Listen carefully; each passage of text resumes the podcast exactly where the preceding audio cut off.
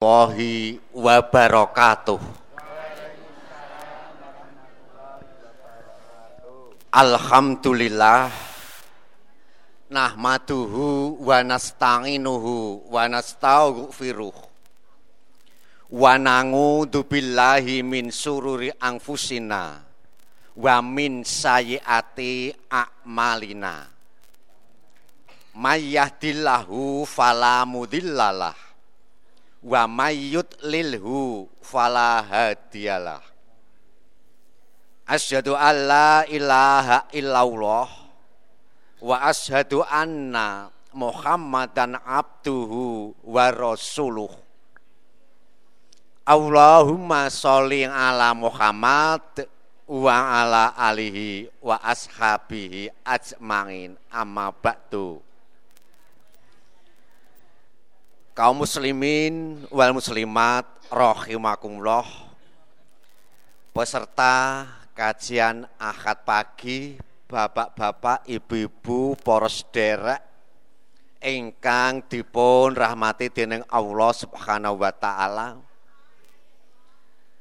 Kegandengan kalian wekdal sampun nedahaken jam 6 pramila acara pengaosan.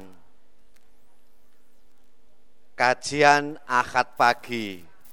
Edisi ingkang ongko sangang doso pitu. Majelis Tablik Muhammadiyah Cabang Blimbing Sukoharjo. Enggal kawiwitan. Naming saderengipun perlu kula aturaken menggah acara wonten ing enjang menika.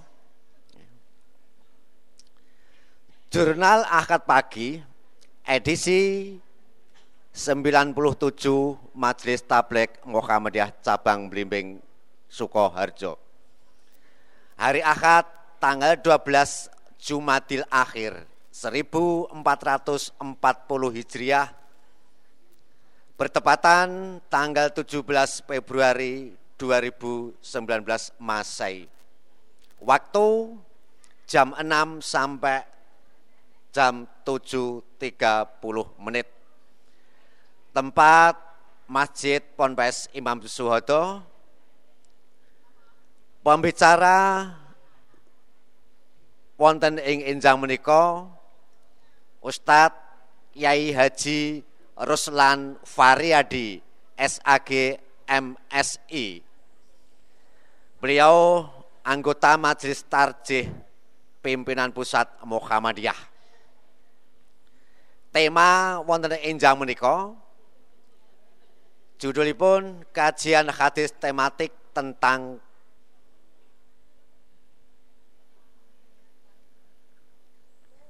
keutamaan sholat berjamaah. Acara ingkang tunggal pembukaan kalajengaken kajian sesi yang pertama selama 40 menit. Acara ketiga jeda untuk informasi. Acara keempat kajian sesi yang kedua sampai jam 7.30 menit. Acara yang kelima penutup. Makaten menggah acara wonten enjang menika Pramila sakderengipun dipun wiwiti monggo kajian Ahad pagi ing enjang menika kita bikak sesarengan melafalkan basmalah. Bismillahirrahmanirrahim. Waktu selanjutnya kami haturkan kepada Kiai Haji Ruslan Faryadi SAG MSI. Semoga Ustadz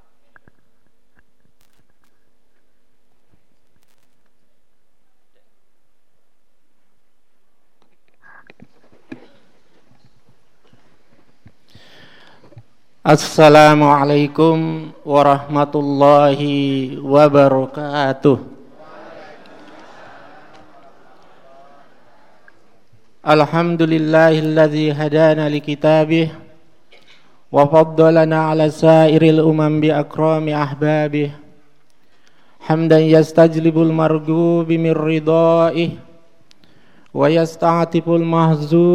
min. ويجعلنا من الشاكرين لنعامه والصابرين على بلائه والعارفين لأوليائه وآلائه أشهد أن لا إله إلا الله وحده لا شريك له وأشهد أن محمدا عبده ورسوله لا نبي ولا رسول بعده أما بعد Ibu-ibu, bapak-bapak, saudara-saudaraku, yang putri, yang kakung, tante, om-om, Pak Yai dan tokoh agama semua. Marilah kita panjatkan puji syukur kita kehadirat Allah Subhanahu wa taala. Salawat dan salam semoga terlimpahkan kepada Nabiullah Muhammad sallallahu alaihi wasallam. Satu hal yang sangat membahagiakan saya bisa bersilaturahim dengan masyarakat semua. Yang menurut hadis Nabi, saya tidak hanya bersilaturahim dengan bangsa manusia, tapi lebih khusus lagi dengan ahlul jannah, calon-calon penghuni surga. Karena Rasulullah bersabda, Idza marartum fi raudatin mir riyadil jannah famfiru. Wahai umatku, wahai sahabatku, apabila kalian sedang lewat di sebuah kebun surga, mbok mampir. Sahabat heran, lo kok ada kebun surga? Maka ada yang berani bertanya kepada Rasulullah, Ya Rasulullah, ma hiya raudhatun min riyadil jannah. Wahai Rasulullah, apa gerangan yang engkau sebut, yang engkau maksudkan dengan kebun surga itu? Maka Rasulullah menjawab, majalisul ilmi, yaitu majlis taklim. Berarti ibu-ibu, bapak-bapak dan saudara-saudaraku semua sekarang sedang mampir di kebun surga. Bahkan hadis lain dikatakan kalau kita itu bisa melihat Allah memberikan kita kemampuan bisa melihat malaikat maka Rasulullah menginformasikan innal malaikata yabsutu ajnihataha ridon bima yatlub. Para malaikat membentangkan sayap-sayapnya karena senang karena ridho terhadap kita yang menuntut ilmu karena itu, luruskan niat, mari kita mengkaji agama kita sehingga kita benar-benar sedang mampir di kebun surga. Secara khusus saya diminta untuk melakukan kajian hadis. Karena ini pertemuan awal masalah kepemimpinan dan macam-macam banyak dan sudah saya siapkan tetapi saya ingin coba kita fokus dulu pada salah satu tiang keberagamaan kita untuk terus membenahi dan memaksimalkan ibadah solat kita. Saya selalu mengatakan ibu-ibu, bapak-bapak, sekarang sudah tidak zamannya lagi kita berpikir sahkah solat saya. Tapi kita harus hijrah cara berpikir kita menuju sempurnakah ibadah solat saya. Sesuatu yang sempurna pasti sah. Tetapi sesuatu yang sah belum tentu sempurna. Nah salah satunya jamaah rahimakumullah Rasulullah sallallahu alaihi wasallam menjadikan solat yang kita lakukan sehari semalam ini sebagai barometer amal. Yang namanya barometer amal berarti patokan, ukuran untuk menilai baik buruknya amal perbuatan kita yang lain. Maka dalam satu hadis riwayat Nasai Rasulullah bersabda, Inna awwala ma yuhasabu bihil abd yaumal qiyamah min amalihi solatuhu. Amal yang pertama kali akan dihisap oleh Allah dari perbuatan atau amal manusia adalah solatnya. In soluhat fakod aflaha wa anjaha. Kalau solatnya bagus, solatnya maksimal, maka pasti dia akan sukses dan bahagia di akhirat kelak. Tetapi sebaliknya, wa in fasadat faqad khoba wa hasira wa hasira. Kalau solatnya itu rusak, solatnya tidak baik, tidak bagus, maka pasti kehidupannya di akhirat akan sengsara. Nah, jadi yang pertama yang perlu kita pahami bahwa sholat adalah barometer amal. Ukuran untuk mengukur apakah ibadah lain itu sah atau tidak, sempurna atau tidak, berpahala atau tidak. Pertanyaannya adalah bagaimana kiat supaya sholat kita itu bisa maksimal? Apa kiat supaya sholat kita itu bisa menjadi baik dan sempurna?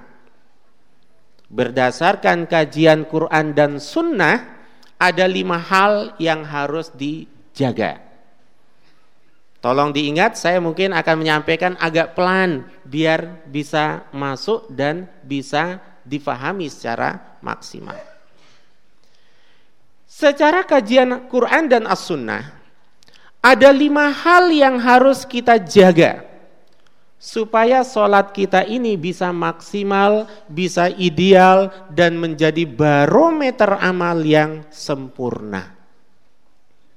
Yang pertama adalah hibzun niyah. Jaga niat. Kenapa? Karena Allah Subhanahu wa taala berfirman, wa ma umiru illa liya'budullaha muhlisina lahuddin. Rasulullah menegaskan innamal a'malu binniyat. Jadi niat itu penting. Ternyata niat dalam sebuah amal, apalagi ibadah, adalah mesin penggerak amal. Kalau mesinnya rusak, maka gerakan ibadahnya pasti rusak, hasilnya pun juga rusak. Maka menurut ulama-ulama salaf, antara lain beliau mengatakan begini, Kam min amalin yatasawwaru bi surati a'malid dunya fayasiru min a'malil akhirah bihusnin niyah. Betapa banyak orang melakukan perbuatan-perbuatan yang kelihatannya itu seperti perbuatan duniawi. Olahraga, lari-lari kecil, jogging dan lain sebagainya. Tetapi oleh Allah dinilai sebagai perbuatan yang berpahala karena niatnya yang baik. Dia olahraga supaya sehat agar ibadahnya nanti bisa maksimal. Olahraganya itu ibadah dan bernilai pahala. Ibu-ibu setiap pagi Ahad misalnya selesai pengajian tidak pakai motor karena rumahnya tidak terlalu jauh tapi jalan kaki niatnya supaya sehat asam uratnya turun, kolesterolnya menurun, supaya lebih maksimal ibadahnya, niatnya itu akan menilaikan atau membuat perbuatannya berpahala. Tetapi sebaliknya kata ulama, wa kam min amalin yatasawwaru bi surati amalil akhirah fayasiru min a'malid dunya bisu'in niyah. Betapa banyak orang melakukan perbuatan akhirat. Artinya ibadah. Sholat, puasa, haji, infak, zakat, dan lain sebagainya. Tetapi oleh Allah tidak dinilai berpahala. Kenapa? Bisuin niyah, niatnya jelek, niatnya rusak. Karena itu pasang niat yang ikhlas lillahi ta'ala. Kadang kita iseng bertanya, Bu, kalau puasa niatnya apa? Supaya sehat. Salah niat. Sehat itu bukan tujuan, tapi hikmah yang bisa didapatkan karena puasa. Niat puasanya apa? Biar asam aurat saya, eh asam aurat, asam urat saya turun. Asam uratnya turun, tapi pahala tidak didapatkan. Maka letakkan niat sebagai niat, hikmah sebagai hikmah. Nah maka sholat sebagai barometer amal tidak akan baik dan sempurna hasilnya kalau kita tidak hibzun niyah, menjaga niat. Lalu yang kedua hibzu waktiha, menjaga waktunya. Karena Allah menegaskan Inna solata alal mu'minin kitaban maukuta. Sesungguhnya solat atas orang-orang beriman itu sebuah kewajiban, sebuah ketentuan yang telah ditetapkan waktunya. Maka tentu maksimal idealnya fi awwali waktiha pada awal waktu. Kalau pada awal waktu agak meleset, minimal fi waktiha masih pada waktunya. Jangan zuhur diletakkan atau dilaksanakan di waktu asar, asar di waktu maghrib dan seterusnya. Kecuali kalau itu ada dalil terkait dengan rusoh boleh menjamak sholat. Lalu yang ketiga, hibzu kaifiyatiha menjaga tata caranya. Karena sholat ini ibadah mahdoh. Semangatnya harus ittiba'ur rasul. Mengikuti tata cara Nabi. Karena Rasulullah menegaskan, Sallu kama ro'aitumuni usolli. Jangan muni usolli. Tapi kama ro'aitum muni usolli. Jadi kita diperintahkan oleh Rasulullah untuk sholat sesuai dengan tata cara sholatnya Nabi. Nah kalau tata cara sholat kita sempurna, insya Allah bagian yang akan menyempurnakan sholat itu sudah kita miliki. Jadi sholat itu tidak bisa dilaksanakan hanya menurut keinginan. Tetapi ada aturannya, ada tata caranya. Maka saya sering mengatakan tidak ada istilah terlambat untuk belajar sholat. Tidak ada istilah terlambat untuk menyempurnakan ibadah sholat kita. Usia tidak jaminan bahwa orang semakin tua semakin sempurna sholatnya. Tidak jaminan. Kemudian yang keempat adalah hibzun nawafil. Menjaga solat-solat sunnah. Karena Rasulullah bersabda, solat sunnah itu salah satu fungsinya sebagai pelengkap dan penyempurna ibadah solat wajib yang lain. Dalam hadis kudsi, Allah berfirman, kalau solat seorang hambaku ternyata masih kurang, maka tolong lihatlah sholat sunnahnya. Jadi cara menyempurnakan ibadah sholat wajib kita, salah satunya adalah hibzun nawafil, menjaga sholat sunnah. Yang terakhir, nah ini yang menjadi puncak dan topik pembahasan kita, yaitu hibzul jamaah, berupaya berusaha untuk melaksanakan sholat wajib kita secara berjamaah.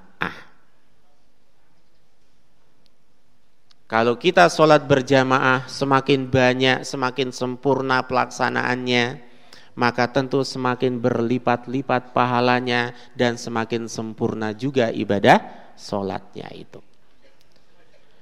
Nah ternyata dalam Islam kewajiban atau paling tidak kita mengatakan tuntutan agama untuk melaksanakan sholat berjamaah itu sangat tegas sekali.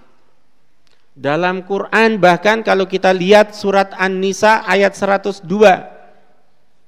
ketika situasi perang dan genting situasinya Rasulullah masih diperintahkan juga oleh Allah wa idza kunta fihim fa aqamta lahumus Rasulullah diperintahkan untuk sholat berjamaah padahal sedang perang situasinya genting maka ada aturan cara sholat berjamaah dalam situasi perang. Sederhananya, kalau dalam situasi perang saja diperintahkan, apalagi dalam situasi yang aman, nyaman, tidak ada masalah dan lain sebagainya, lebih diperintahkan lagi. Maka dalam Quran pun ditegaskan lagi warka'u ma'arraki'in. Rukuklah kalian bersama mereka yang ruku. Itu isyaratun nas, isyarat dalilnya sebagai salah satu dalil menunjukkan perintah solat berjamaah. Suatu ketika pada masa Rasulullah kita mengenal yang namanya Abdullah bin Ummi Maktum. Abdullah bin Ummi Maktum ini kan sahabat yang difabel, tunanetra, tidak bisa melihat. Mungkin batinnya mengatakan, saya ini kan buta. Mungkin ada keringanan buat saya untuk tidak datang ke masjid sholat jamaah. Dia memberanikan diri bertanya kepada Rasulullah tentang situasi dan kondisinya. Ternyata Rasulullah bertanya balik kepada Abdullah bin Umi Maktum. Hal tasma'un nida? Apa kamu masih bisa mendengar suara azan? Kata Abdullah bin Umi Maktum, Bala ya Rasulullah, ya Rasulullah. Maka Rasulullah bersabda, kalau itu datangi sholat jamaah.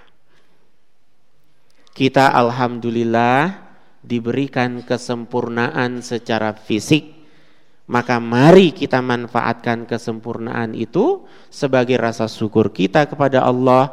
Salah satunya adalah datangi sholat wajib secara berjamaah. Kadang muncul pertanyaan, lalu bagaimana atau apa hukum sholat jamaah itu? Dalam kajian hadis kajian tafsir maupun kajian fikih tidak ada satu ulama pun yang mengatakan sholat berjamaah itu sunnah biasa. Gimana hukum sholat jamaah sunnah? Kalau kita baca kitab-kitab mu'tabar, tidak ada satupun ulama yang mengatakan sholat berjamaah itu sunnah biasa. Minimal kata mereka adalah sunnah muakkadah. Itu minimal. Sunnah muakkadah itu kan artinya satu kesunahan yang sangat ditekankan, hampir Nabi tidak pernah meninggalkan dan hampir mendekati hukum wajib. Maka boleh tidak datang untuk tidak berjamaah di masjid kalau kondisinya musafir, kondisinya hujan lebat dan lain sebagainya. Tapi kalau masih memungkinkan kita berusaha mendatangi itu. Maka Imam Syafi'i dan Maliki mengatakan solat berjamaah hukumnya sunnah muakkadah. Di antara mereka ada yang mengatakan fardu kifayah. Bahkan Imam Hanafi dan Hambali mengatakan fardu ain, kewajiban individual. Masing-masing orang wajib kecuali ada halangan dan rintangan. Kalau kita simpulkan dari seluruh pendapat ulama minimal sunnah muakkadah hukumnya. Lalu bagaimana dengan wanita? Karena sering kali kita mendapatkan ulasan dari sebagian ustadz, sebagian tokoh agama kita. Laki-laki dianjurkan sholat berjamaah di masjid.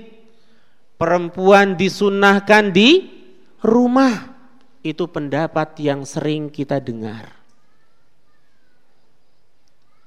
Tetapi kalau kita kaji hadis-hadis Nabi terkait dengan sholat jamaahnya perempuan, sekalipun bahkan di rumahnya sendiri, ternyata Rasulullah pernah memerintahkan salah seorang istrinya untuk memakmumkan ahla baitihi keluarga intinya perempuan. Tetapi ada hadis Nabi sallallahu alaihi wasallam riwayat Imam Bukhari, Muslim dan lain sebagainya. Aisyah memberikan kesaksian. Karena yusolli subha bigolasin fayansaribna nisaul mu'minin la yu'rabna minal ghalas. Pada masa Nabi, ketika Rasulullah itu pergi ke masjid untuk sholat berjamaah, Ternyata para wanita-wanita mukmin mereka pun datang ke masjid Nabi untuk ikut sholat berjamaah. Bigolasin dalam situasi yang masih remang, masih gelap karena belum ada penerangan. Wanita mukmin pun datang dengan ikhlas untuk sholat berjamaah di masjid bersama Rasulullah dan sahabat lainnya. Maka kalau kita pahami secara ideal, secara maksimal, maka baik laki-laki ataupun wanita punya hak yang sama untuk sholat berjamaah di masjid, mendapatkan pahala yang maksimal, mendapatkan pahala yang ideal. Tidak ada diskriminasi, apalagi dalam situasi yang aman, nyaman, terkendali. Dulu pada masa Nabi, wanita kesulitan untuk bisa keluar. Karena mereka kalau keluar tidak selamat lahir dan batin. Sekarang aman. Ditemani sang suami tercinta, ditemani keluarga, tidak terjadi mudarat, tidak terjadi fitnah, maka sekalipun wanita datang ke masjid untuk sholat berjamaah. Karena banyak yang memahami hadis itu secara setengah-setengah.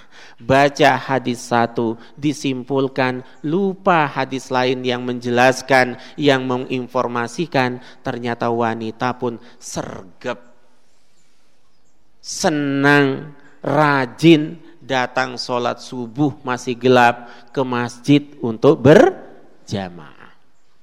Jadi tidak ada rintangan, halangan untuk wanita melaksanakan sholat secara berjamaah. Lalu saya ingin menyampaikan dalam kajian hadis ini, apa saja keutamaan yang akan kita raih. Ada yang mungkin sudah familiar, sudah sangat sering didengar, karena itu saya tidak akan ulas secara panjang lebar.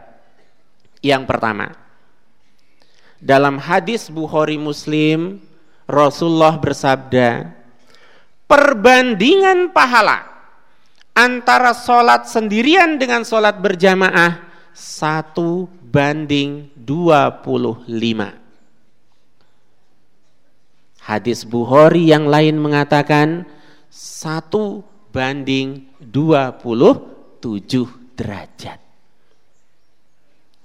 Kalau hadis-hadis ini dikumpulkan, apa makna yang tersirat? Yang ada dalam hadis Nabi itu. Ternyata orang kalau sholat berjamaah, dia mendapatkan minimal 20 derajat, bahkan bisa 27 derajat, bahkan mungkin bisa berlipat-lipat derajatnya. Karena keikhlasannya, karena jamaahnya yang bagus dan banyak, dan lain sebagainya. Mau pilih satu, ataukah mau memilih derajat 25 sampai 27? Kalau saya buatkan angka. Kalau orang pertama, orang sholat sendirian pahalanya satu. Ingat pilihan pertama. Kalau sholatnya sendirian, pahalanya satu. Yang kedua, kalau orang berjamaah, nilai pahalanya 25, 27, bahkan lebih dari itu. Pilih yang mana? Satu apa dua? Satu apa dua? Ternyata semua milih dua, karena 20 derajat. Kalau yang senyum mesti teringat yang lain. Nah, uang pertanyaan saya kan nomor satu, sholat sendirian, pahalanya satu. Nomor dua, sholat jamaah, pahalanya 27 derajat. Pilih satu atau dua? Tapi ada yang tersirat. Kok jawabannya pakai senyum? Nggih, ya. Berarti 27 derajat. Lalu yang kedua, siapa yang tidak mau didoakan oleh para malaikat? Gak ada. Kalau ada yang bilang saya, wah itu sombong murokab. Sombong murokab itu sombong kuadrat. Didoakan malaikat kok nggak mau? Nah ternyata salah satu amalan yang bisa mendatangkan doa para malaikat adalah menanti tibanya waktu sholat dan pelaksanaan sholat secara berjamaah. Intinya, kalau orang sholat berjamaah, dia mendapatkan dua macam doa malaikat.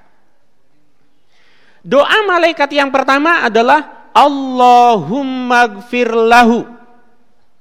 Ya Allah, ampuni dosa hambamu yang sedang menunggu dan ingin melaksanakan sholat berjamaah. Malaikat makhluk yang terdekat dengan Allah mendoakan kita, Ya Allah ampuni dosa hambamu. Kalau makhluk Allah terdekat berdoa, prosentase dikabulkannya sangat-sangat besar. Minimal 99,99 persen. Kalau kita doa sendiri, kira-kira berapa persennya?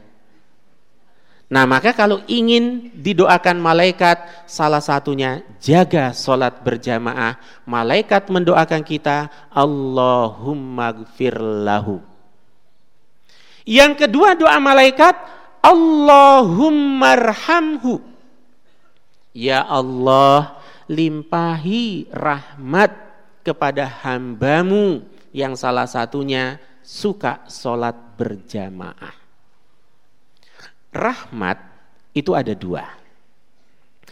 Pertama ada rahmat yang bersifat material. Material itu bukan semen, pasir, batu.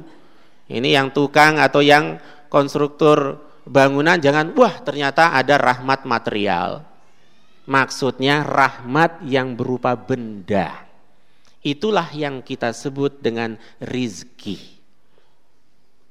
Karena kita rajin sholat berjamaah, malaikat mendoakan kita, Ya Allah limpahi rahmat kepada hambamu. Satu, bisa berwujud rizki. Allah sering kali memberikan apa yang kita butuhkan ketimbang apa yang kita minta. Kalau kita minta, lalu Allah mengabulkan, besok minta lagi dikabulkan, walam yamla ufahu illa turab. Pasti bukan selesai tidak lagi minta, tapi terus minta sampai manusia itu puas kalau masuk liang lahat. Tapi akibat sholat jamaah yang kita rutinkan, jangan-jangan dalam hidup kita ini ada masalah. Tapi Allah selalu memberikan jalan keluar dari masalah kita itu. Kita punya hutang mungkin. Tapi Allah memberikan kita kemudian jalan untuk bisa melunasi hutang kita itu. Mungkin rizki kita itu agak serat, agak jauh. Malaikat mendoakan, kita kemudian mendapatkan sesuatu min haitsulayah tasib di luar perkiraan dan kalkulasi kita. Jangan-jangan itu justru bagian dari doa para malaikat. Rahmat yang kedua, oh kok begini? Rahmat yang kedua yaitu rahmat yang imaterial, yang tidak berwujud benda, tapi bisa dirasakan. Apa rahmat yang tidak berwujud benda? Kedamaian hidup, ketenangan hidup, keselamatan hidup itu bagian dari rahmat Allah. Cuma manusia sering keliru. Karena rahmat hanya diukur dengan rizki yang bersifat materi.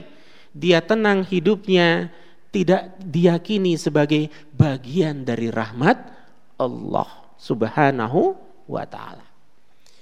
Hidup ini tidak usah cari musuh. Kadang musuh datang sendiri. Ya kan bu? Kadang musuh datang. Jangan-jangan ketika kita pergi ada orang di sana yang dengki, yang iri kepada kita. Tapi karena kita melaksanakan sholat berjamaah, malaikat Allah memalingkan niat jahatnya sehingga kita selamat dan hidup kita damai, hidup kita tenang. Kita tidak tahu karena hidup itu misterius. Kita jalan, kita menggunakan kendaraan, mungkin saja ada kecelakaan, kita tidak selamat dan lain sebagainya. Tapi salah satu amal yang bisa mendatangkan doa malaikat yang menyebabkan kita selamat, salah satunya adalah karena kita konsisten atau istiqomah untuk melaksanakan sholat berjamaah. Tapi jangan itu jadikan tujuan. Itu hikmah, dampak yang bisa kita dapatkan. Itu hikmah yang kedua. Hikmah yang ketiga, orang yang rajin datang ke masjid, melaksanakan sholat secara berjamaah, maka setiap langkahnya berpahala. Maka dalam hadis lain kita dituntunkan kalau datang ke masjid dari arah tertentu, maka pulang dari arah yang lain. Salah satu spiritnya adalah memperbanyak langkah dan pahala kita. Tapi kalau masjid dan rumahnya nempel atau rumahnya nempel dengan masjid, tidak perlu kemudian lewat RT RW tetangga, bahkan lintas kecamatan supaya langkahnya jauh. Begitu sampai masjid, sholatnya bubar. Itu namanya hisi, namanya targib, motivasi Nabi, langkah saja berpahala. Tapi kadang orang sekarang cerdas. Pak, saya tidak jalan kaki, tapi pakai sepeda ontel, tapi pakai motor. Gimana ngitungnya? Ya udah nanti kalau pakai motor dihitung berapa kali roda motornya berputar. Satu, dua, itu tuh. Itu kalau orang sudah matematis sampai bawa kalkulator berapa kali roda motornya berputar. Jangan itu motivasi Nabi. Yang penting adalah keikhlasan, maka langkah kita akan bernilai pahala. Rasulullah bersabda, "Wa min khutwatin ahabbu ilallah min khutwatin yamsiha yasilu biha soffa." Langkah yang paling dicintai oleh Allah adalah langkah orang untuk sholat menuju ke masjid berjamaah apalagi itu satu pahala yang berlipat-lipat. Yang ketiga. Kemudian yang keempat, kalau dalam satu komunitas, kalau kita mungkin sekarang membahasakan dalam satu RT, dalam satu RW, dalam satu masyarakat, dukuh atau kelurahan, di situ kok nggak ada masjid, di situ tidak ada orang yang sholat berjamaah. Apa sabda Nabi? Fakod istahwadahus syaiton. Kampung itu masyarakat itu akan dikuasai oleh setan. Setan itu bisa hakiki, bisa majazi. Secara hakiki, ingat setan itu dari dua unsur. Minal jinnati wan nas. Bisa jadi di kampung itu rawan pencurian, tidak nyaman hidupnya karena setan manusianya datang yang disebut dengan maling, pencuri, perampok, macam-macam. Tidak dilindungi oleh kekuatan spiritual yang namanya malaikat-malaikat Allah. Penduduknya tidak rajin sholat secara berjamaah. Istahwazahus syaitan. Maka kalau di lingkungan kita kok nggak nyaman, tidak usah nunjuk orang lain, introspeksi diri. Kira-kira sholat jamaah kita ini sudah bagus apa enggak? Di lingkungan kita itu ada gerakan sholat berjamaah atau enggak? Orang-orang alim menyerukan dan memerintahkan atau mengajak sholat jamaah atau tidak? Kalau tidak, istahwazahus syaiton. Kata Ibnu Taimiyah, Syekh Ibnu Taimiyah, setan manusia itu lebih parah, lebih berbahaya ketimbang setan dari jin. Kalau setan jin Kadang dibacakan ayat kursi, dibacakan kul a'udzu birabbil falak, kul a'udzu birabbin nas, apalagi surat Al-Baqarah, ya firru, mereka itu lari terbirit-birit. Tapi kalau setan manusia, bacakan coba kul a'udzu birabbil falak, malah cengengesan. Ada setan dari kalangan manusia yang godain orang sholat. Bacakan ayat kursi, yo nggak mempan. Malah kursinya yang dibawa. Susah kan? Nah, pada golek kursi kata ibu itu. Ini. Nah karena itulah ternyata rumusnya sholat jamaah dirutinkan. Dirutinkan, dimaksimalkan, termasuk anak-anak kita. Kalau anak kita sudah kita biasakan sejak dini, sejak kecil, insya Allah orang tua tidak akan membebani dengan PR yang berat ketika mereka sudah besar dan dewasa. Tapi kalau sudah dewasa dan besar kemudian baru pontang-panting sulit karena sejak kecil tidak dibiasakan. Saya sudah mendapatkan aba-aba, kita istirahat dulu, baru empat, masih ada tujuh lagi. Insya Allah nanti akan saya sederhanakan, saya serahkan kepada uh, eh, MC atau pembawa acara. Bapak Ibu Demikian kajian sesi yang pertama. Kita lanjutkan acara yang ketiga, jeda informasi. Informasi yang pertama, laporan keuangan Ahad pagi edisi kemarin. Edisi yang ke-96 tanggal 10 Februari Ahad kemarin. Saldo awal 24 juta 904.200 rupiah. Pengeluaran 10 juta 704 rupiah. Saldo akhir 14 juta 200 rupiah 200 saldo akhir 14 juta dua ratus ribu dua ratus rupiah. Infak sebelas juta dua ratus sebelas ribu delapan ratus rupiah. Yang kedua, seperti biasanya mohon kepada jamaah sekalian seperti biasanya apabila Kota infak sudah datang mohon diputar.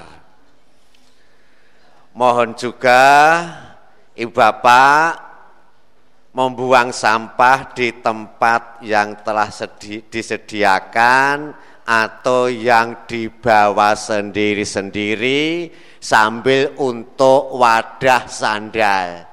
Kemarin ada ada apa? Ada WA, ada jamaah yang kehilangan sandal. Padahal sejak awal sudah diumumkan Ibu-ibu, bapak-bapak setiap datang supaya membawa tas kresek perlu untuk wadah serandal digawa mlebu dhewe engko ndak ilang. Yang ketiga yaitu pekan ini yang mendapat giliran dana organisasi dari infak akad pagi adalah pimpinan ranting Muhammadiyah dan pimpinan ranting Aisyah Wonosari. Setelah kajian ini nanti bisa diambil di sumber suara. Yang selanjutnya, bagi jamaah yang menghendaki stempel majelis tablek, seperti biasanya diumumkan bisa hubungan sama Mas Kolib.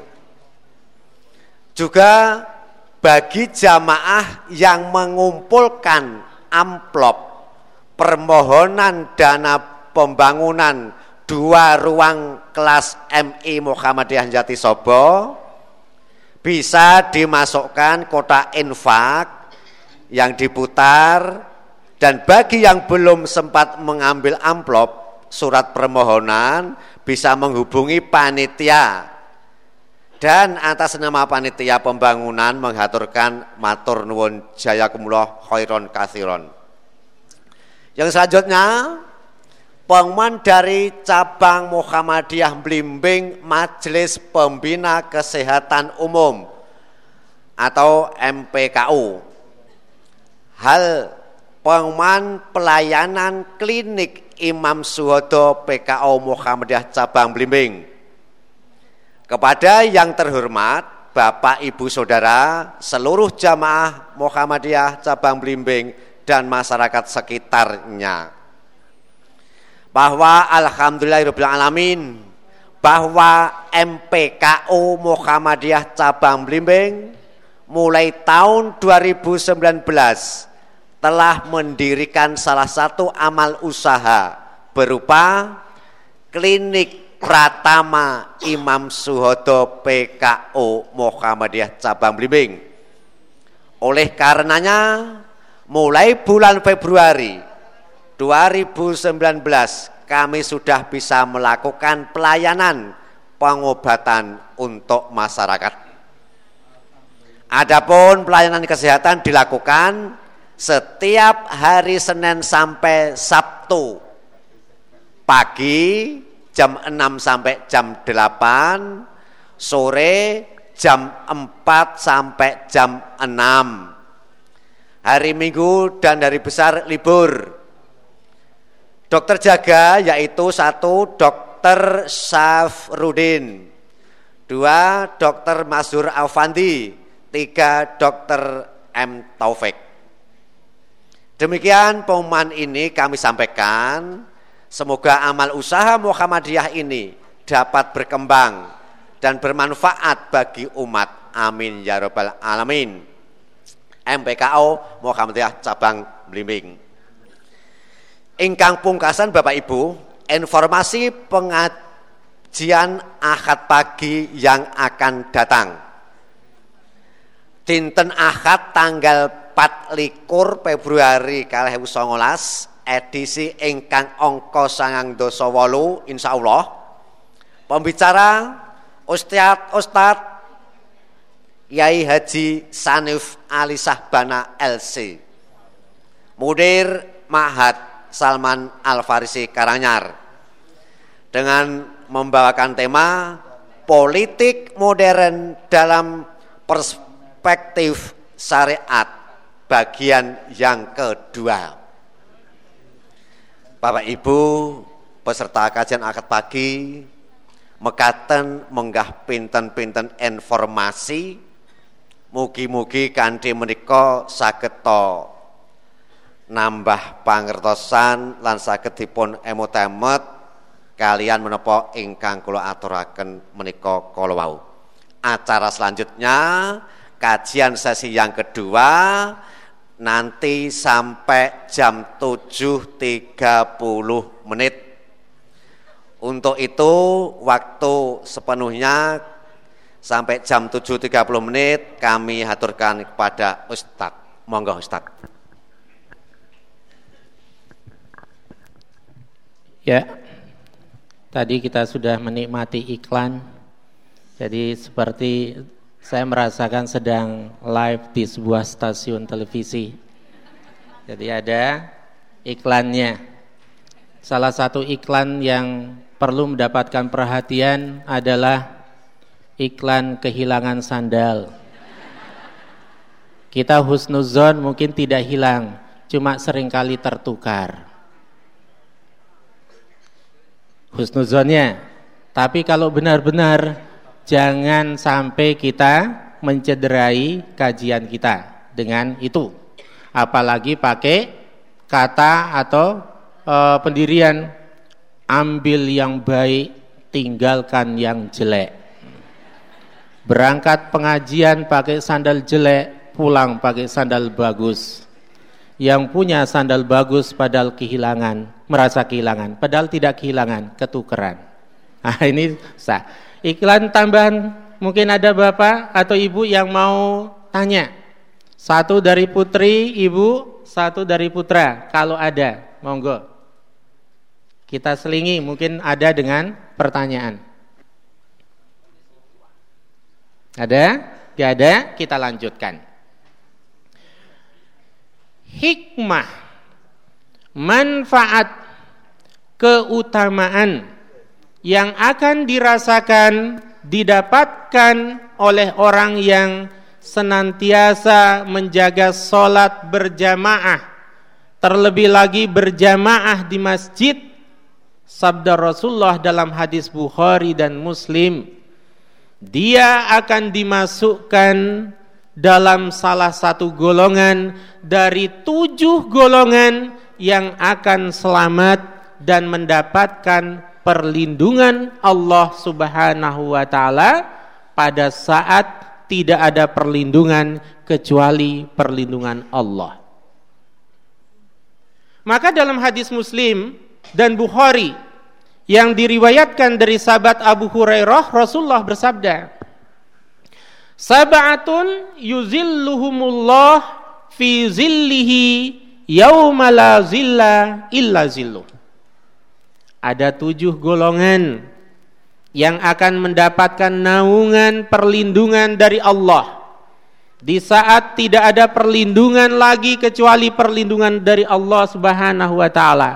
Salah satunya adalah wa rajulun qalbuhu muallakun fil masajid seseorang orang Islam yang hatinya itu gandrung yang hatinya terpaut yang hatinya suka pergi ke masjid kalau Rasulullah SAW bersabda suka pergi ke masjid Pasti maknanya adalah ke masjid untuk sholat, bukan ke masjid untuk ngiler. Beda. Ada orang perjalanan jauh setiap masjid dihampiri, tapi cuma mampir di toiletnya. Karena kalau mampir di toilet umum ternyata bayar. Di masjid gratis, maka termasuk yang rajin mampir ke masjid tapi salah kamar. Kalau hadis Nabi ini isyaratnya adalah datang ke masjid untuk sholat berjamaah.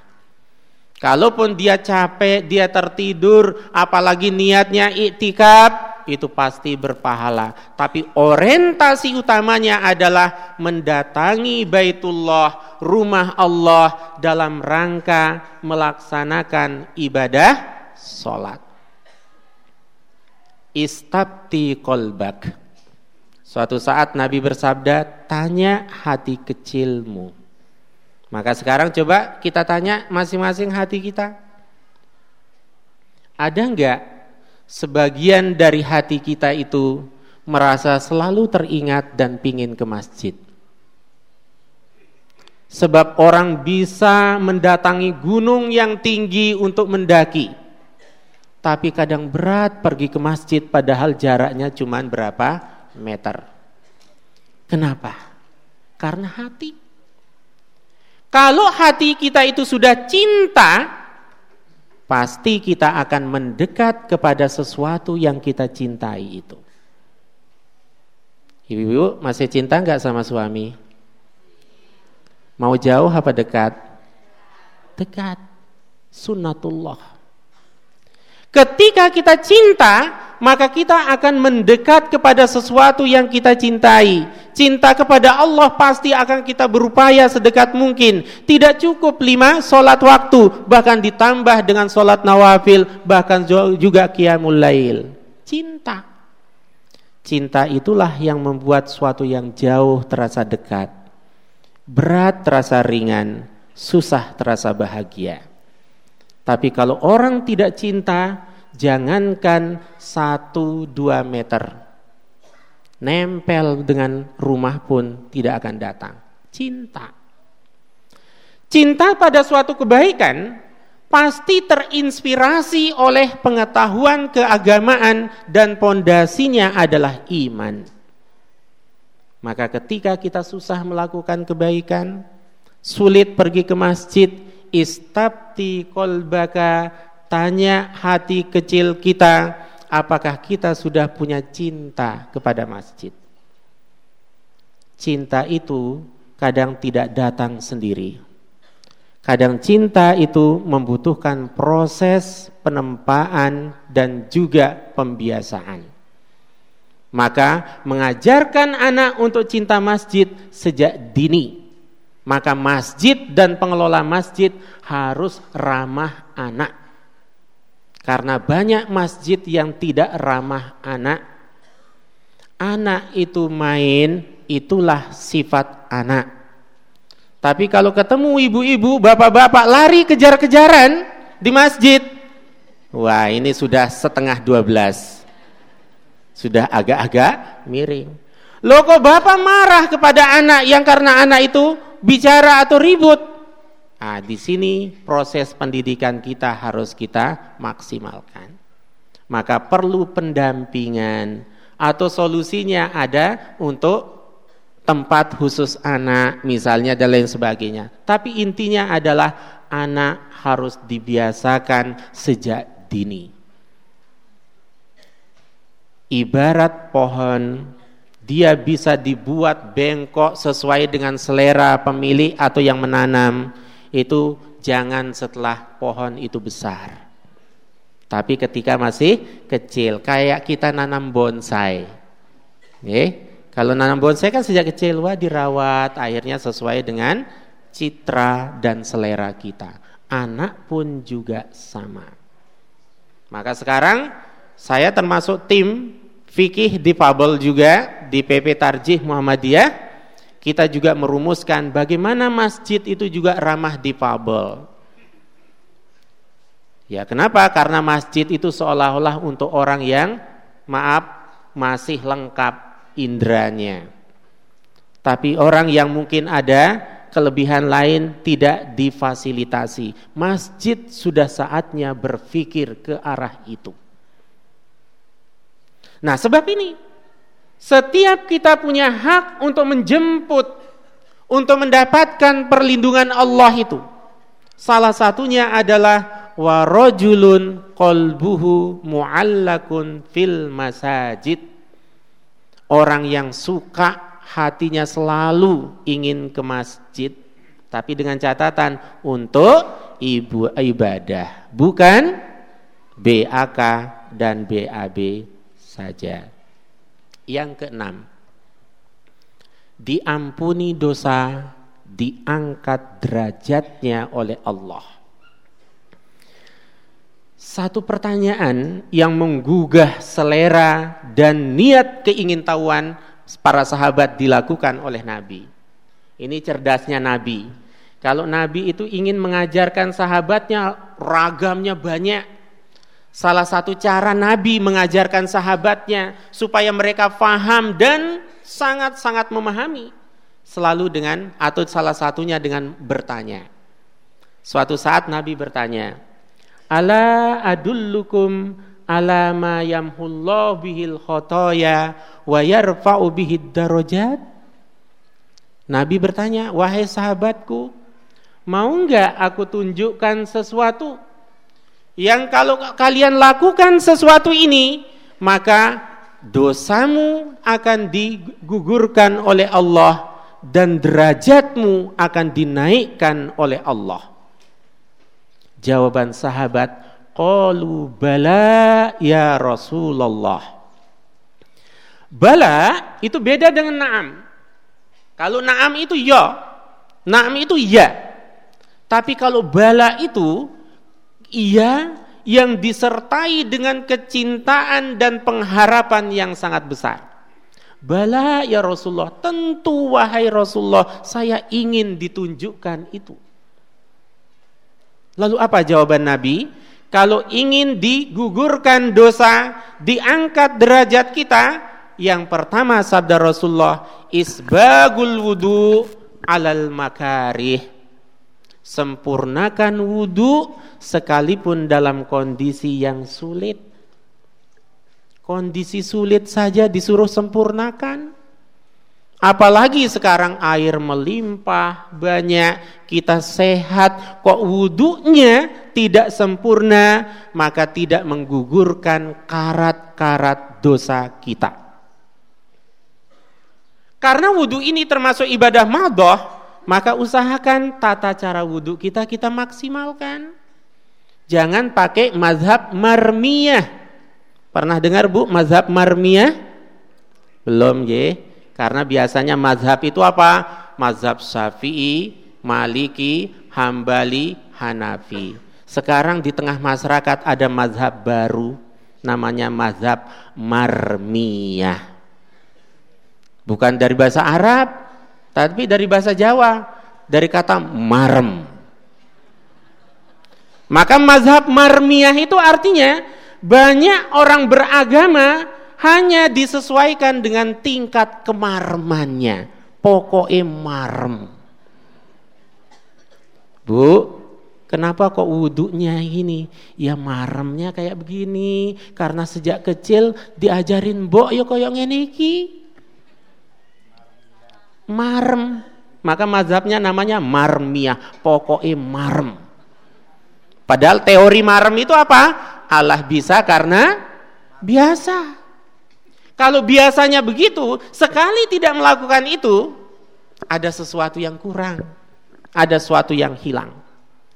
Ciri-ciri orang bermazhab marmiyah ada dua. Ciri pertama, kalau diajak dialog biasanya keluar dalilnya. Dalil pertama pokoknya. Nah, susah diajak dialog gitu. Mbak, sholat itu gini, kamu kok caranya begini? Pokoke koyok ngene iki. Tapi dalilnya ini loh, pokoke. Wah selesai. Dalil pertama. Dalil kedua, jarene. Nah, udah. Kenapa sholatnya begini, wudhunya gini? Jarene mbokku. Jarene ustadku masih mending. Jarene mbokku. Beragama kok dalil mbok. Ada nggak yang seperti itu?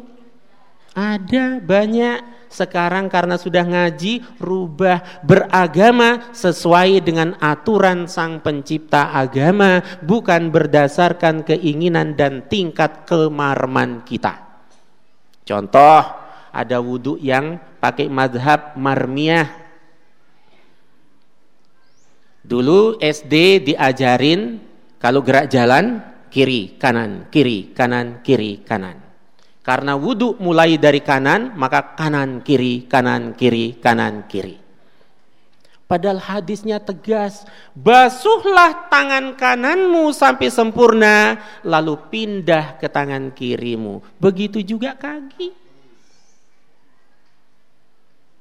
Ada yang masih begitu? Insya Allah sah insya Allah sah. Tapi kalau bicara sempurna atau enggak, barometernya kaifiah Nabi jauh dari kesempurnaan. Ada yang gerak jalan enggak wudhunya? Bahkan gerak jalannya cukup nyalakan keran, kakinya disodorkan, kiri kanan, kiri kanan, tidak dibasuh. Padahal apa sabda Nabi? Wailul lil aqabi minan nar. Wail saja kalau orang tidak belajar sarah hadis kitab tafsir selalu diartikan celaka.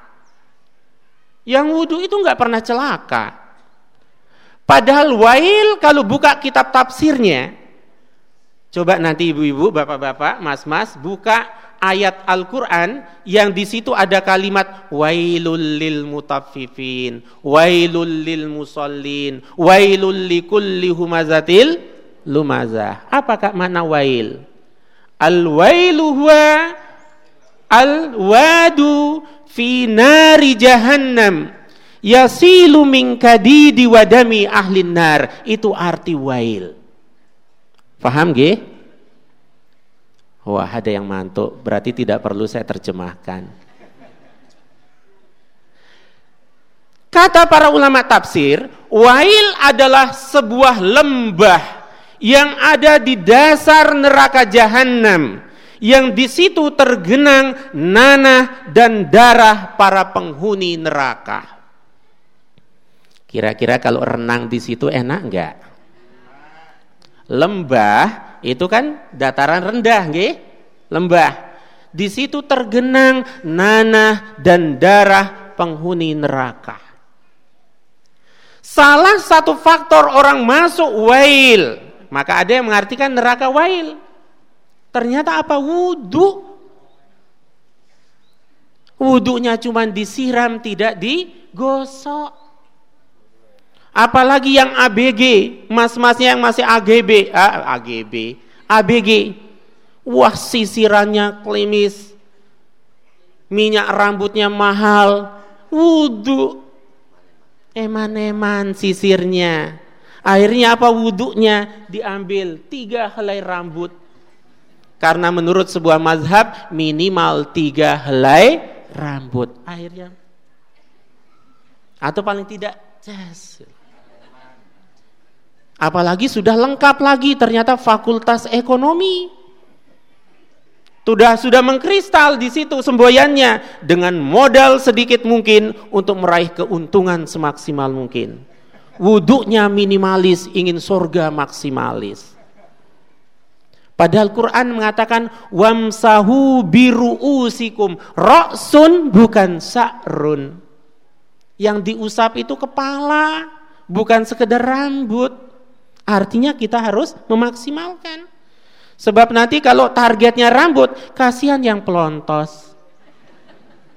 Saya punya murid dulu itu klimis, kinclong, tidak ada sehelai rambut pun. Kata dokter ada kekurangan hormonal tertentu. Kasihan wudhunya nggak sempurna. Kenapa? Karena tidak bisa mengusap rambut. Padahal ayat Quran mengatakan mengusap kepala. Nah karena wudhu sederhana. Orang kemudian bertanya, masa sih gara-gara wudhu sepele kok bisa sampai lembah neraka jahanam? Lupa.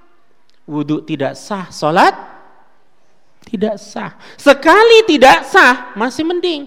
Bagaimana berminggu-minggu, berbulan-bulan, bertahun-tahun. Wajar nggak kalau kemudian sampai lembah api neraka jahanam? Wajar. Maka sekali lagi, bahwa tata cara ibadah kita harus kita sempurnakan, sempurnakan. Tidak ada istilah terlambat sekalipun kita sudah tua. Nah ini. Jadi isbagul wudu alal makari. Lalu yang kedua, yang bisa menggugurkan dosa dan mengangkat derajat adalah wakasrotul huto ilal masajid. Memperbanyak langkah ke masjid dengan pemahaman sering ke masjid. Itu bisa mengangkat derajat kita di hadapan di sisi Allah. Bahkan ketika orang sudah mengangkat derajat seseorang, tidak ada satu pun yang bisa menistakan dan menghinakan dia. Jutaan orang dihormati kalau Allah sudah mentakdirkan dia hina dina, seketika itu juga dia akan terhinakan. Maka kita raih predikat dan derajat yang tinggi. Salah satunya dengan wudhu sempurna, melangkah ke masjid, wantizorus sholah ba'da sholat. Yang ketiga, yaitu menunggu waktu sholat. Iya, kalau dulu pada masa Nabi, Pekerjaan mereka itu rata-rata wira swasta. Bisa memanage waktunya. Bagaimana dengan guru, bagaimana dengan pekerja formal? Tidak akan mengurangi itu kalau niat kita bagus. Minimal kita kerja secara ideal, tapi ketika masuk waktu sholat kita segera untuk sholat. Tidak harus di masjid 24 jam. Pada masa Umar bin Khattab, ada seorang laki-laki rajin banget ke masjid. Eh, Umar pulang, pergi ke masjid, ketemu lagi orang itu. Setiap saat selalu ada di masjid. Lalu Umar bertanya kepada sang laki-laki itu, "Wahai fulan, wahai pemuda, kamu ini kalau makan dari mana? Karena kok setiap saat di masjid?" Lalu dia mengatakan, "Saya selalu dikirim oleh saudara saya ketika jatah makan telah tiba. Apa kata Umar? Saudaramu lebih terhormat ketimbang kamu. Jadi orang soleh itu bukan orang yang selalu 24 di masjid. Ketika harus berusaha ya berusaha dengan halal. Ketika waktu sholat kita datang. Insya Allah bisa. Lalu yang ketujuh terhindar dari penyakit nifak. Nifak dalam agama kita adalah salah satu penyakit kronis. Kalau orang terjangkiti penyakit nifak, biasanya nanti akan terjangkiti penyakit lain. Yang satu disembuhkan berakibat pada penyakit lain, komplikasi. Maka hati-hati terhadap terhadap penyakit nifak. Penyakit nifak adalah penyakit hati yang sangat kronis. Kalau dia hidup bermasyarakat, cirinya terjangkiti oleh penyakit SMS. Apa SMS? Sekarang SMS-an masih enggak? Udah jarang karena ada WA. Yeah? SMS itu apa penyakit SMS?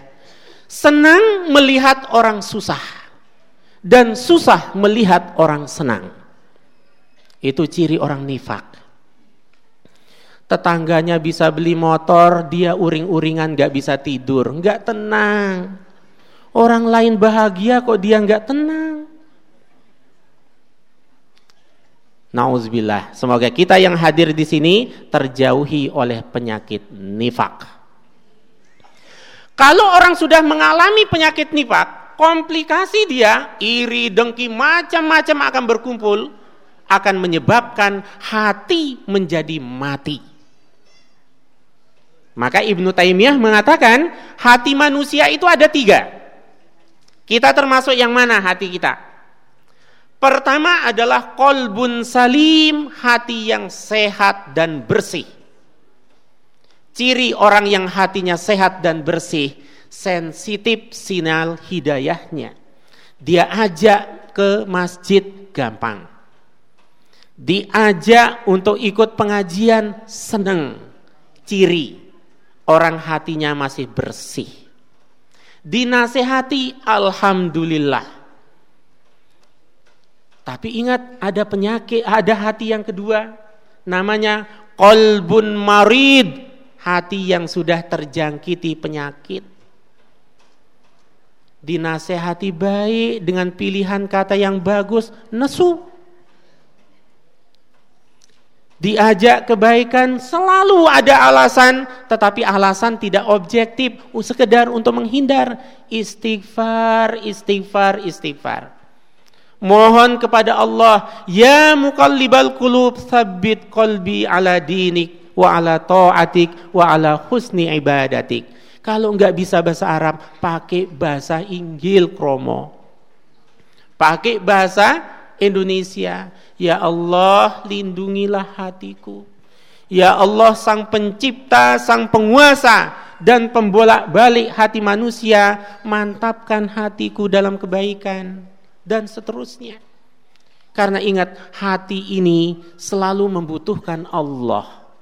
Ketika hati ini sudah jauh dari Allah, dia akan bimbang, dia akan gusar, dia akan tidak tenang.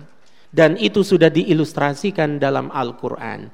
Wa man a'rada an zikri fa inna lahu ma'isatan dongka. Barang siapa yang hatinya jauh dari zikir kepada Allah, gampang stres, gampang depresi, masalahnya kecil jadi besar. Kenapa hatinya tidak tertata? Hatinya jauh dari sinyal fitrah. Maka kalau sudah merasakan itu istighfar. Baca Al-Quran. Karena Quran sifaun lima fis sudur. Obat hati Tomboati dalam dalam lagu itu bagus. Semuanya saya temukan dalilnya. Yang lima itu, itu Tomboati betul. Lalu yang ketiga kata Ibnu Taimiyah adalah kolbun mayit, hati yang mati. Orang mati selesai urusannya di dunia. Tapi orang yang hatinya mati bisa menciptakan keonaran dan kematian untuk orang lain. Tegel orang nggak salah dibacok. Kan banyak sekarang. Di kota besar ada namanya geng motor, orang tidak bersalah dibantai. Tidak mungkin dilakukan oleh orang yang hatinya bersih. Tapi itu sudah tarapannya hatinya mati maka orang yang hatinya mati lebih berbahaya ketimbang hewan buas sekalipun. Nah, ini ternyata kita harus perbanyak sholat, termasuk sholat jamaah, karena bisa menghilangkan penyakit nifak. Yang kedelapan, mendapatkan jaminan perlindungan Allah, terlebih lagi di akhirat kelak. Saya termasuk orang yang sangat yakin, bapak-bapak, ibu-ibu, bahwa kebahagiaan kita, keselamatan hidup kita, kesuksesan kita tidak 100% dari akibat jerih payah usaha kita. Saya ulangi. Saya termasuk yang yakin bahwa keselamatan hidup kita, kebahagiaan kita, Bahkan keselamatan hidup kita tidak 100% akibat hasil jerih payah kita sendiri. Tapi ada karena faktor lain. Kenapa? Karena doa orang lain, orang tua kita, bahkan doanya para malaikat untuk memberikan keselamatan kepada kita. Nanti kalau ada waktu karena temanya kajian hadis, saya ingin sampaikan ke ibu-ibu kelompok manusia yang mendapatkan doa malaikat dari puluhan tipe. Pilih yang mana? Mudahan suatu saat. Jadi kajian khusus tentang kelompok orang yang akan mendapatkan doa para malaikat. Itu orang beriman salah satu faktor keselamatan dan kesuksesan hidup kita. Penjelasannya sama seperti tadi. Kita nggak tahu kita selamat atau tidak dalam perjalanan kita. Kita tidak tahu ada orang lain yang dengki iri kepada kita padahal kita sudah berusaha berbuat baik. Ingat orang dengki tidak selalu karena kita melakukan kejelekan, tapi justru orang dengki karena kita melakukan kebaikan dan mendapatkan prestasi dalam hidup kita. Tapi kita diselamatkan oleh Allah kita dibantu oleh para malaikat salah satunya karena amal soleh kita termasuk di dalamnya adalah solatul jamaah ini sudah mulai panas saya lanjutkan sedikit lagi besok orang yang rajin solat berjamaah begitu dibangkitkan di padang mahsyar orang sudah bisa tahu ini ahlul jannah ataukah ini ahlun nar dari wajahnya itu sudah terkelihatan.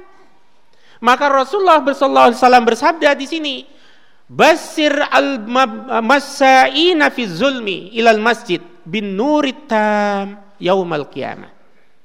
Sampaikan kabar gembira kepada orang yang suka pergi ke masjid untuk sholat berjamaah bahwa besok pada hari kiamat wajahnya, jasadnya akan bersinar-sinar. Jangan dibayangkan kayak lampu neon. Dari keteknya surat terpancar sinar, silau men kata orang. Enggak, silau itu majas.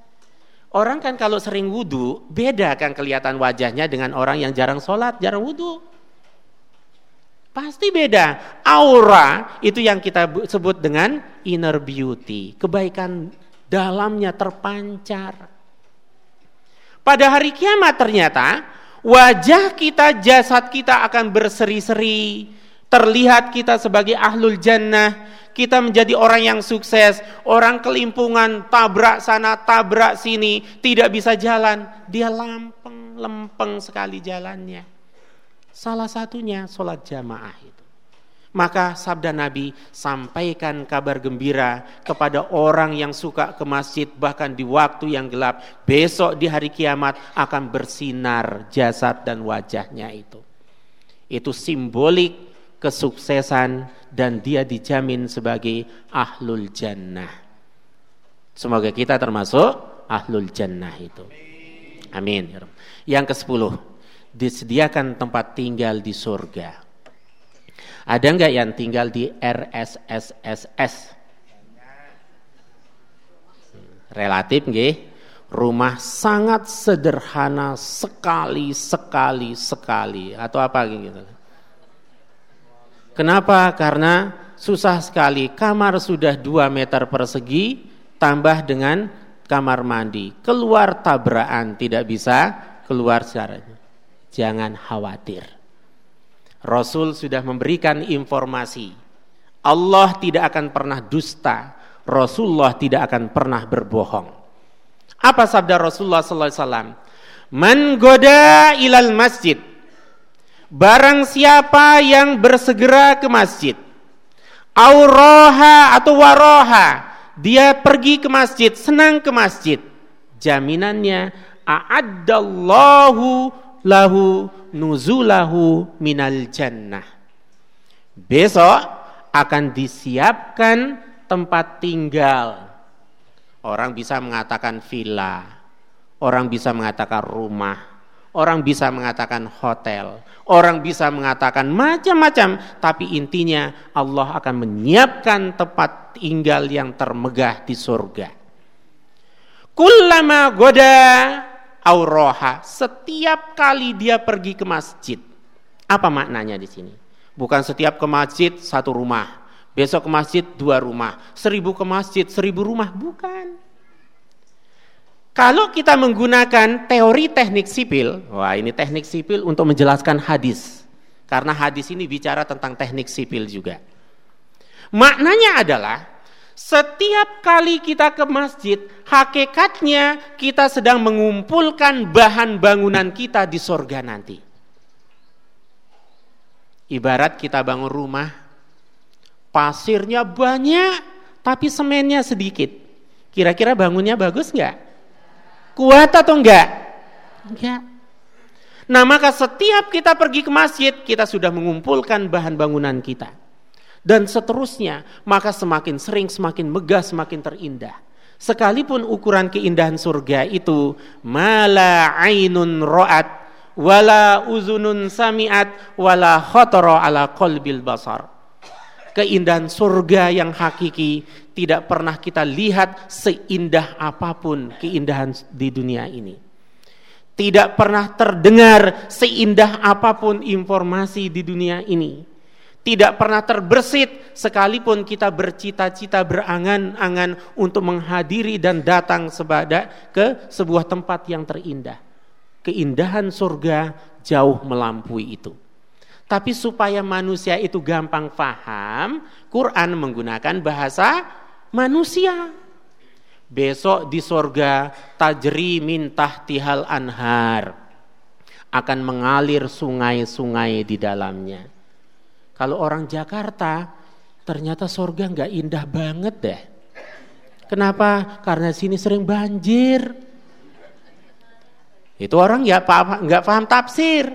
Padahal ayat itu diturunkan di padang pasir yang sangat tandus, yang mustahil di situ mengalir sungai di tengah padang pasir. Maka Quran membahasakan dengan bahasa yang gampang dimengerti. Ingat besok di sorga akan mengalir orang Arab saat itu akan terbayang betapa indahnya surga di tengah padang pasir seperti ini kita tidak pernah bisa renang, tidak pernah bisa menikmati sungai. Nah maka menjelaskan keindahan surga itu harus secara muktadol hal. Caranya apa seperti tadi itu? Jangan besok loh akan ada sungai yang mengalir banyak Orang Jakarta jarang yang mau masuk surga. Karena apa? Karena sudah biasa banjir. Ini kan susah. Kenapa mereka mengatakan itu? Karena cara menjelaskan kita yang tidak pas. Terakhir ya, terakhir ah, pas 30 menit. Terakhir Allah senang karena kehadiran kita di masjid. Bahasa yang digunakan oleh hadis Nabi gini, La yatawaddau ahadukum fayuhsin wudu'ahu wa yusbighuhu. Tidaklah berwudu salah seorang kalian lalu dia memperindah, memperbaiki atau menyempurnakan wudunya. Kemudian summa ya'til masjidah lalu dia datang ke masjid. La yuridu illa fihi. Dia datang ke masjid tidak ada niat lain kecuali untuk sholat dan beribadah. Apa jaminannya? Illa tabas basallahu ulaihi Begitu datang Allah tersenyum. Senyumnya kayak apa? Digambarkan di sini kama basu ahlul ghaib bitolihi. Sebagaimana senyumnya seseorang karena kedatangan seseorang yang sangat dicintainya yang telah pergi bertahun-tahun lamanya. Bu, saya senang nanya ibu.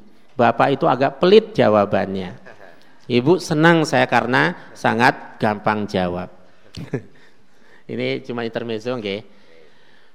Jadi gini, kalau ibu punya anak semata wayang, ganteng, cantik, soleh, solehah, taat, patuh kepada ibunya, ternyata dia pergi sekian tahun untuk menuntut ilmu di tanah, di tempat atau kota yang sangat jauh suatu saat datang tiba-tiba tanpa informasi. Seneng nggak bu?